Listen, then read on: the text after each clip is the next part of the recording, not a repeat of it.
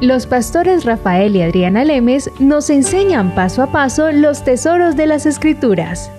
Descubriremos cuánto nos ama Dios y qué ha ganado para nuestro beneficio.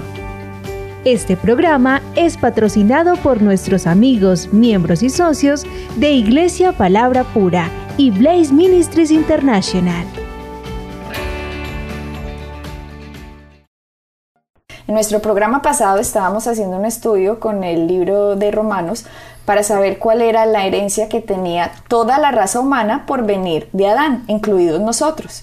Pero cuando nacemos de nuevo, cuando recibimos a Jesucristo como Señor y Salvador, tenemos una herencia muchísimo más grande que solo irnos para el cielo aunque irnos para el cielo hubiera sido fantástico. Con eso, mejor dicho, gracias Padre por tener esta maravillosa gracia con nosotros de permitirnos la entrada al cielo cuando aquí en la tierra nadie se lo merecía.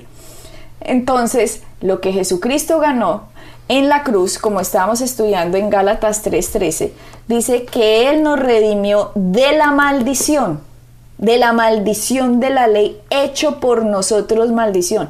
A lo mejor la, gente dirá, nos redimió, ¿cómo así? O sea, lo que significa es que usted no tenga la maldición que se merece, todo porque yo voy a llevar la maldición que no me merezco. O sea, Jesús.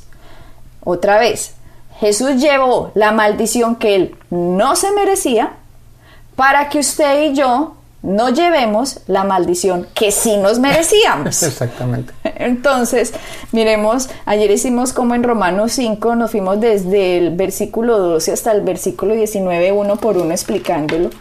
Y miramos ahora el versículo 21. Para que así como el pecado reinó para muerte, o sea, por culpa de Adán, así también la gracia reine por la justicia para vida eterna mediante Jesucristo, Señor nuestro. Entonces, el pecado por esta culpa de este señor Adán entró a toda la raza humana. Pero ahora el que reciba a Cristo puede recibir el don de la gracia, el don de la justicia. Y así, Rafael, cuando esto pase, la gente deja de pecar más fácilmente por casualidad que por obligación. ¿Por qué? La mayoría usted le va a decir, deje de pecar para que el Señor lo acepte. Y eso no es posible porque la gente en sus fuerzas no es capaz. Exactamente. Ah, mira, te, voy a decir lo que, eh, lo que dice en 1 Corintios 15, 56. Dice, el aguijón de la muerte es el pecado y el poder del pecado es la ley. Ahí está. El poder del pecado es la ley. O sea, cuando usted le decían en el Antiguo Testamento, deje de hacer esto y esto y esto, la gente no podía, simplemente ellos sabían, eso es pecado, pero igual lo hacían. Miren el rey David, adúltero, asesino, mejor dicho, le mató el marido a una mujer solo porque se le quería quedar con la esposa. Mire Salomón todas las que hizo, miren todas, todos, todos. ¿Por qué? Porque bajo la ley no hay poder para dejar el pecado pero bajo la gracia, cuando usted recibe el don de la justicia, cuando usted recibe el don de la gracia, cuando usted recibe el don de la santidad, el don de la redención, el don de lo que Jesucristo hizo, ahora usted se empodera desde adentro hacia afuera. Exacto. Mira este ejemplo tan sencillo, Rafael. Recuerda el de la mujer adúltera. La mujer adúltera se la llevaron a Cristo, ¿cierto? Que él dijo, a ver, el que no tenga pecado tire la primera piedra y que fueron tirando desde el mayor hasta el menor, ¿no? Mira esta también esta eh, comparación tan chistosa. Mira cómo los mayores a veces tienen más sensatez que los menores. Los menores fueron los últimos, o sea, los más orgullositos, ¿no? Pero bueno, se fueron desde el mayor hasta el menor, diciendo, no, pues es que en realidad que todos hemos pecado, por lo tanto ninguno se atrevió a tirar ninguna piedra. Pero mira lo que le dijo Jesucristo a esta mujer adúltera. Le dijo, no te condeno. Y después le dijo, levántate. La gente puede pasar esto por alto, pero mira lo importante de esto. La mujer estaba tirada en el piso y Cristo le dijo, no te condeno. O sea, le dio un regalo de la no condenación a esta mujer. Cuando la mujer recibió el regalo de la no condenación, ella pudo levantarse de su pecado. Lo mismo pasa hoy. Cuando usted recibe el regalo de la no condenación en su vida, que Jesucristo no le está diciendo, te condeno pecador, no, cuando usted recibe el regalo de, gracias Dios, no me condenas, por lo tanto, usted se va a poder levantar de ese pecado. Muy buena, muy buena esa comparación. Tienes que recibir el don de la no condenación para poderte levantar del pecado. ¿Qué es lo que está haciendo hace siglo la religión? Es lo contrario, Rafael. La religión está diciendo, arregle su pecado adúltera y después no la condeno. Ojo, ojo porque está al revés de lo que Cristo hizo. La religión le dice a uno, arréglese mijito y después no lo condenamos. Y ahí no hay poder, porque la ley no tiene poder para que la gente salga del pecado. Solo es la gracia la que tiene el poder para que la gente salga del pecado. O sea que ahí es que no te condeno. Jesucristo nos dijo, recibe el don de la no condenación y es ahí cuando recibes esa fuerza de la gracia lo que te empodera para levantarte y salir del pecado. Exactamente. Y es lo que vemos en Romanos 8.1. Dice, por lo tanto, ya no hay condenación para los que están en Cristo. Pues por medio de Él, la ley del Espíritu de vida me ha liberado de la ley del pecado y de la muerte. ¿Por qué? Porque ahora que ya no estoy condenado y estoy en Él, Ahora tengo el poder de reinar en esta vida. Ahora tengo el poder de caminar en, esa, en, la, en la gracia abundante que recibo de Él y tener poder sobre el pecado. Porque cuando estaba condenado, lo que la gente no llega a entender es que cuando tú te sientes condenado, que no, se hace más fuerte. exactamente, se hace más fuerte porque no hay nada en ti que lo pueda eliminar. No hay nada en ti que tenga más, no hay fuerzas en ti que pueda caminar fuera de pecado. Por lo tanto, sigues en él y te sigues condenado. Mientras más pecas, más condenado te sientes. Y más y, peor te sientes porque dices, porque tratas y tratas de y tratas de hacerlo mejor y no puedes. Por eso te vas condenando, condenando. Y es por eso que la gente muchas veces llega a la depresión. ¿Por qué? Porque se da cuenta que por sus propias obras y sus propias fuerzas no pueden hacerlo. Pero cuando se dan cuenta que no es por ellos, sino que Jesús, de que Dios no los condena, que el juicio ya lo llevó Jesús, que ellos están fuera de condenación, ellos están libres de condenación, como dice la palabra en Romanos 8.1, ellos ahora pueden caminar en el poder del Espíritu. Sí, nosotros cuando entendemos eso, Rafael, para mí fue más fácil dejar de pecar cuando entendí eso que todo lo que hice toda mi vida tratando de mis fuerzas de portarme bien. O sea, la portada bien dura un poquito en las fuerzas de uno, pero después de un tiempo uno no puede. Sí, claro, porque uno se levanta por las mañanas con buenas intenciones y peca y dice, ay, otra vez fallé y condenado. Y después dijo, hoy voy a dejar, voy a dejar de, voy a dejar de pecar, ya no voy a pecar más. Y después media hora luego peca otra vez o comete un error o hace cualquier cosa y se sigue condenando. Al llegar la noche, se siente uno tan condenado porque se ha dado cuenta que las propias obras de uno lo llevan al fracaso. Entonces uno vive como, como diciendo, Dios, no me, no me, tires un rayo. ¿Verdad? Porque estamos tan condenados. ¿Por qué? Porque por nuestras propias fuerzas no lo podemos hacer. Pero el verdadero evangelio es muy diferente. El verdadero evangelio es, no te condeno. Y ojo, ojo porque Dios no nos condena. No porque, ay, aquí no pasó nada y tú no hiciste nada malo. O sea, nunca se atreva a pensar que el pecado no tiene castigo. Uf, seguro que el pecado sí tiene castigo. Lo que pasa es que ese castigo lo llevó Cristo. Algo que él no había hecho, lo llevó él en la cruz. Él llevó la maldición, él llevó el pecado, él llevó la condenación, él llevó el juicio para que usted y yo hoy podamos recibir el don de la gracia, el don de la justicia, que es el que no me condena y así me ayuda a levantar de ese pecado. Por eso, ahora sí Gálatas 3:13, cuando dice que Él nos redimió de la maldición de la ley, hecho por nosotros maldición, porque escrito está maldito todo es que todo aquel que es colgado en un madero. Lean el 14, Gálatas 3:14 está la razón del por qué él llevó el juicio, la maldición, la condenación, la enfermedad, el fracaso, la miseria, él llevó todo en esa cruz. ¿Con qué función? Vea el 14, para que en Cristo Jesús la bendición Ahí no dice la bendición y la maldición. No, entiendan y repitan en sus casas el que nos esté oyendo. Para que la bendición de Abraham me alcanzase.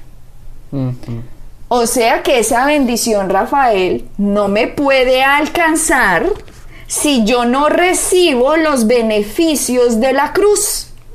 Yo puedo decir que soy muy cristianito y que no, sí, yo hermanito me voy para el cielo algún día, pero yo soy un gusano pecador, en esta tierra soy un pecador salvo por gracia. Y este cuentazo y no decir, no, no, no, no, no, yo recibo el don de la justicia, yo recibo el don de la gracia, yo recibo el don de la no condenación, yo recibo lo que Cristo hizo por mí y es ahí cuando vamos a reinar en vida, porque la bendición, ojo que ahí no dice, para que tú alcances la bendición, no, ahí dice, para que en Cristo Jesús la bendición de Abraham alcanzase a los gentiles.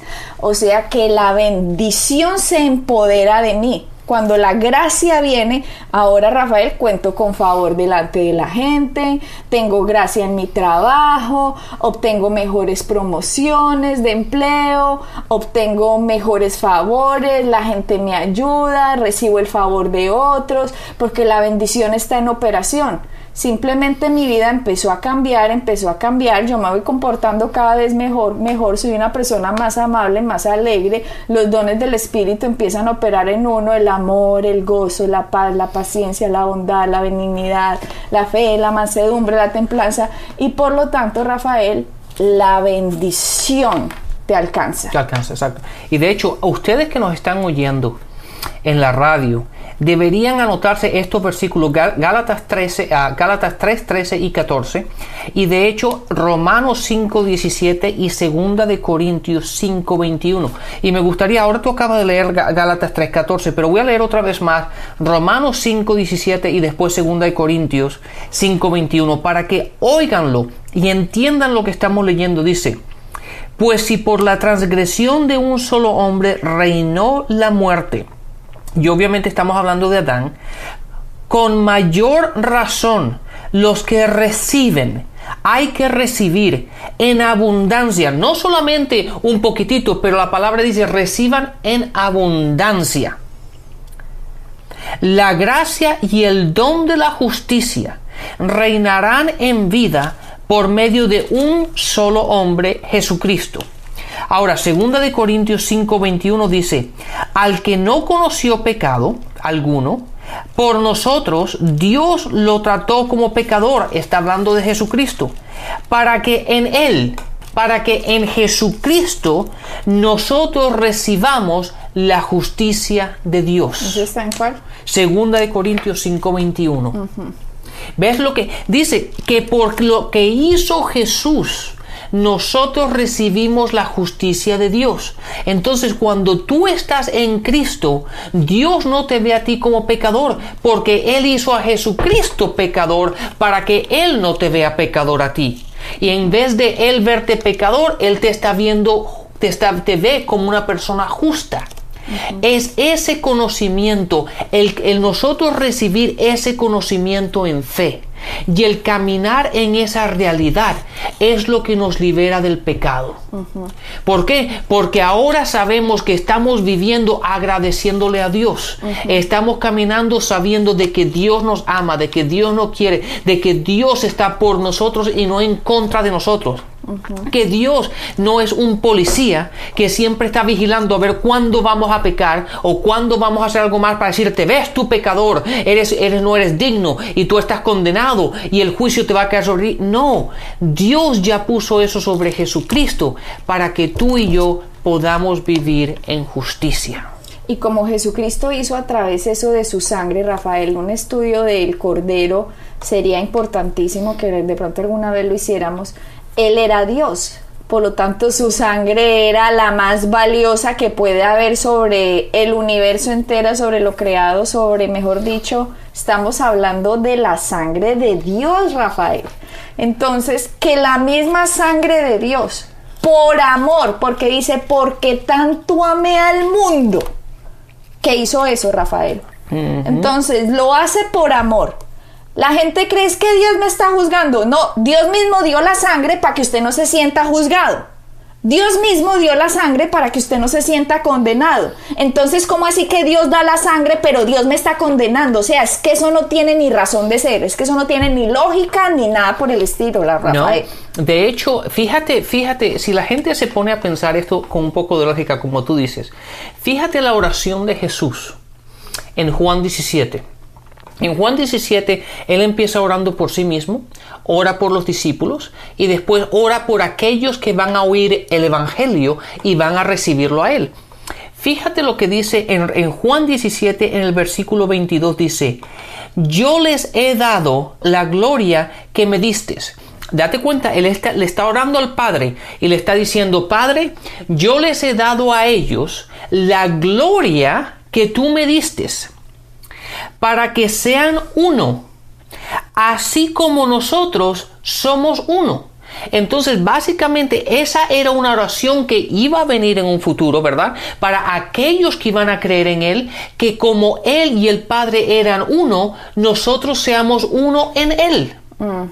Imagínate eso, ¿cómo nosotros vamos a ser uno en Él si no somos indignos? No podemos, porque Él es digno. Él es sumo sacerdote ahora sentado a la derecha del Dios Padre. Él es ahora santo, justo, puro, perfecto, rey de reyes, señor de señores. ¿Quién cree que son los reyes y los señores? Pero date cuenta, ¿quién es la cabeza? Cristo. ¿Y quién es el cuerpo? Nosotros. Pues cómo la cabeza va a ser justo y digno y el cuerpo no. Pero Rafael, esa es la trampa, que la gente no se cree lo que Cristo hizo. Ese es el gran rollazo que hay en el mundo entero. Eso, es, eso está hace siglos montado, que se ha disminuido tanto el sacrificio de Cristo y se ha aumentado tanto lo que hizo Adán, que a Cristo pareciera que lo que él hizo fue una bobada. Y resulta que Romano dice, Romanos, Pablo decía, mucho más. Después de que cuenta lo de Adán, dice Pablo, mucho más por lo que hizo Cristo. Pero entonces, ¿cuál es la trampa de Satanás? No, no, no, vea mi hijitico cristianito, mucho más lo que hizo Adán que lo que hizo Cristo. Le tergiversa a uno la escritura, como se la tergiversó a Eva, y Eva con todo el poder para sacar a este personaje del jardín del Edén, no lo utilizó, sino que dejó que Satanás se le subiera a la cabeza. Y nosotros cristianos, teniendo todo el poder en la sangre y en la cruz de Cristo, dejamos que Satanás se nos suba a la cabeza porque no le creemos las mentiritas que tiene montadas hace siglos. No, no, no, no, no, no más. No más eso porque nosotros tenemos que reinar en esta vida. Y Dios del universo se vuelve hombre, paga para uno y Satanás no quiere que usted lo crea. Cosa que cuando usted no lo crea, pues no va a reinar en vida. ¿Por qué? Porque lo de Dios solo funciona por la fe. La fe es recibir lo que Él hizo, creer lo que Él hizo, hablar como Él dijo que había que hablar y actuar como tal. Entonces, ahora Cristo hace ese sacrificio y nos pone entrada directa al Padre, Rafael. Por lo tanto, Hebreos 4:16 dice, acerquémonos pues confiadamente Ahí no dice acerquémonos pues chillando y llorando y rogando yo miserable. No, ahí no dice eso. Ahí dice acerquémonos pues confiadamente al trono de la gracia. Ojo que no dice al trono del juicio. ¿Ah? Dice acerquémonos pues con confianza con seguridad, no le dé miedo, hombre. Acerquémonos pues confiadamente. Exactamente, pero ¿qué es lo que te da esa confianza? ¿Qué es lo que el conocimiento de lo que Cristo hizo. te, exactamente, la confianza dice, así que acerca, acerquémonos confiadamente, esa confianza es lo que nos da al conocerlo a Él, al Padre, el cual no nos pone el juicio, pero nos da la justicia. Todo porque el juicio lo llevó Cristo. Exactamente. Cuando yo, si yo, so- si yo me siento condenado, si yo me siento indigno, yo no puedo venir a la presencia del Padre con confianza. Porque lo primero que yo pienso que Él va a hacer es pon- ponerme el dedo en la cara y decirte, ¿por qué has pecado? Tú pecador, el juicio te va a caer. Entonces yo no puedo venir a Él con confianza. Pero cuando yo entiendo que el juicio le cayó a Jesucristo, que el pecado le cayó a Jesucristo para yo poder ser la justicia de Dios en Él, para yo ser justificado, para yo caminar en la abundancia de la gracia. Ahí es cuando yo puedo venir en confianza al Padre y venir al trono de la gracia. Mira que no dice al trono del juicio. No, al trono ¿Por de la qué? gracia. Porque el juicio ya cayó en Cristo y estamos en la era de la iglesia. Cuando el juicio caiga sobre toda la tierra a todos los que rechazaron a Cristo, ahí sí nadie va a preguntarse, ¿este será el juicio de Dios? No, cuando llegue la época de Apocalipsis a la tierra, ahí el hombre va a saber qué fue lo que fue rechazar a Cristo. Pero estamos en la era de la iglesia y mientras estemos en la era de la iglesia, todos, acá dice, acerquémonos, Hebreos 4:16, acerquémonos pues confiadamente al trono de la gracia para alcanzar misericordia y hallar gracia para el oportuno socorro. Ahora, digámoslo en otra traducción. Acerquémonos pues confiadamente al trono de la gracia para alcanzar misericordia y hallar gracia en tiempos de necesidad. Oye esta traducción que suena mejor que, que la Reina Valera que dice para el oportuno socorro. No es que uno ya ni dice hoy socorro. Mira esta traducción más actualizada, dice para alcanzar misericordia y hallar gracia en tiempos de necesidad. No cuando todo está perfecto y, hermosito con su vida. No, cuando usted está mal, cuando usted ha caído, cuando usted se siente como un perro. Es ahí que tiene que recordar quién es Cristo en usted y poderse acercar al trono de la gracia delante de Dios, todo porque la sangre le dio entrada a usted a Dios. Exactamente. ¿Sabes qué, Adriana? Hay dos palabras muy interesantes que hemos visto. En, el- en, el- en los otros versículos Romanos, perdón, decía hay que recibirlo, ¿verdad? Y aquí dice acerquémonos. Eso significa que de en las dos palabras son nuestras acciones las cuales van a causar la diferencia. ¿Por qué? Porque ya, ya Cristo lo hizo todo, ya Dios lo hizo todo. Entonces ahora somos nosotros los que, los que tenemos que recibirlo, ¿verdad? Porque ya Jesús murió, ya el pecado se le puso a él, ya el juicio le cayó encima, le cayó a él. Por lo tanto, lo único que tengo que hacer yo es recibirlo. Y aquí dice acerquémonos. ¿Por qué? Porque ya Dios vino a nosotros por medio de su Hijo. Ahora somos nosotros los que nos tenemos que acercar a Él. Hmm, Interesante, yo no había, no había observado eso, pero es verdad, él dice acerquémonos. Claro, él tiene la mano estirada con el regalo, pero si usted no se acerca a tomarlo, el regalo se va a quedar ahí sostenido en el aire y usted nunca lo tomó. Exactamente. Entonces nosotros, nosotros nos tenemos que acercar a Él y recibirlo.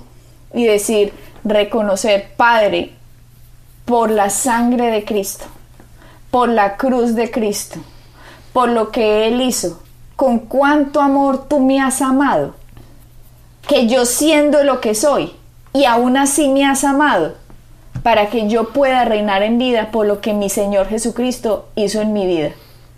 Es ahí, Rafael, cuando la gente empieza a decir, qué maravilloso Dios, qué maravillosa gracia la cruz, qué maravilloso intercambio entre Dios y los hombres en que Dios se hace maldito para que yo pueda ser bendito.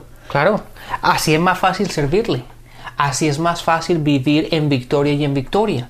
Y no todo el tiempo condenado, pobrecito a mí, que me Dios me va a matar.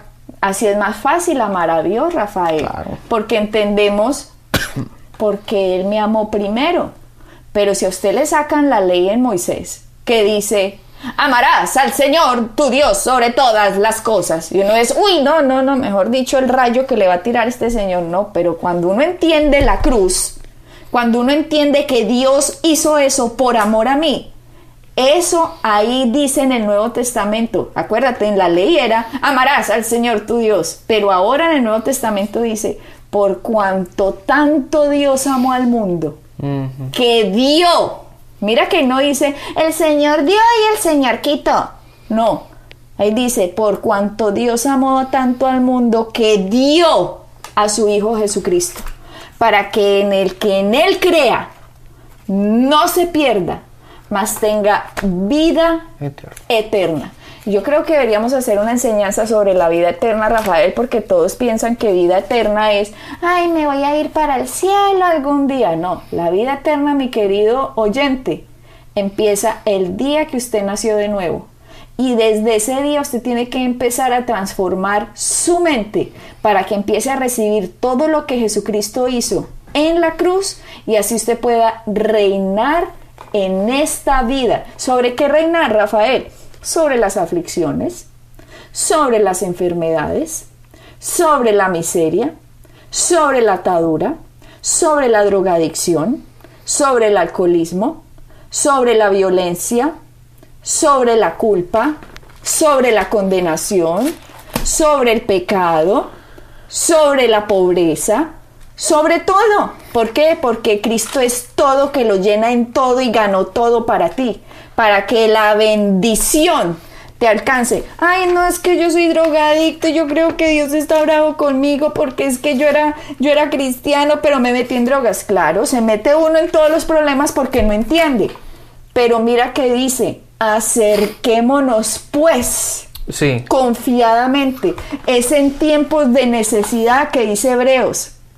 Dice, acerquémonos pues, Hebreos 14, 4:16, acerquémonos pues confiadamente al trono de la gracia para alcanzar misericordia. Misericordia, ¿cuál misericordia? La que Cristo ganó por mí, que yo no tenga lo que me merezco. Y no solo misericordia, también dice, y hallar gracia, que es gracia, que tú tengas lo que no te mereces. O sea, la bendición. Y dice que alcances misericordia, o sea, que no recibas el castigo, y que halles gracia, o sea, bendición. Cuando yo me merezco castigo, lo que me da es bendición. ¿Por qué? Porque Cristo ya llevó el castigo. Por eso cuando me acerco a Él, puedo hallar estas dos cosas, misericordia y gracia en tiempos de necesidad. Exacto. Esto, en otras palabras, mira lo que dice 2 Corintios 2.11, dice, para que Satanás no se aproveche de nosotros, pues no ignoramos sus artimañas. Entonces, cada vez que Satanás quiere robar algo de ti, eso no es de Dios, básicamente. Y eso es lo que te está costando a ti reinar en vida. Por lo tanto, toma tu posición y acepta y recibe lo que Cristo ha hecho por cada uno de nosotros, que nosotros somos justos, somos dignos y puedes caminar con tu cabeza bien en, en alto sabiendo que nosotros somos los hijos e hijas de Dios. Él ganó todo eso para ti en la cruz y recuerda recordar eso siempre cuando celebres la Santa Cena. Bendiciones y hasta la próxima. Bendiciones. Pueden bajar nuestras enseñanzas en www.iglesiapalabracura.com y visitarnos en nuestra sede en la calle 21326.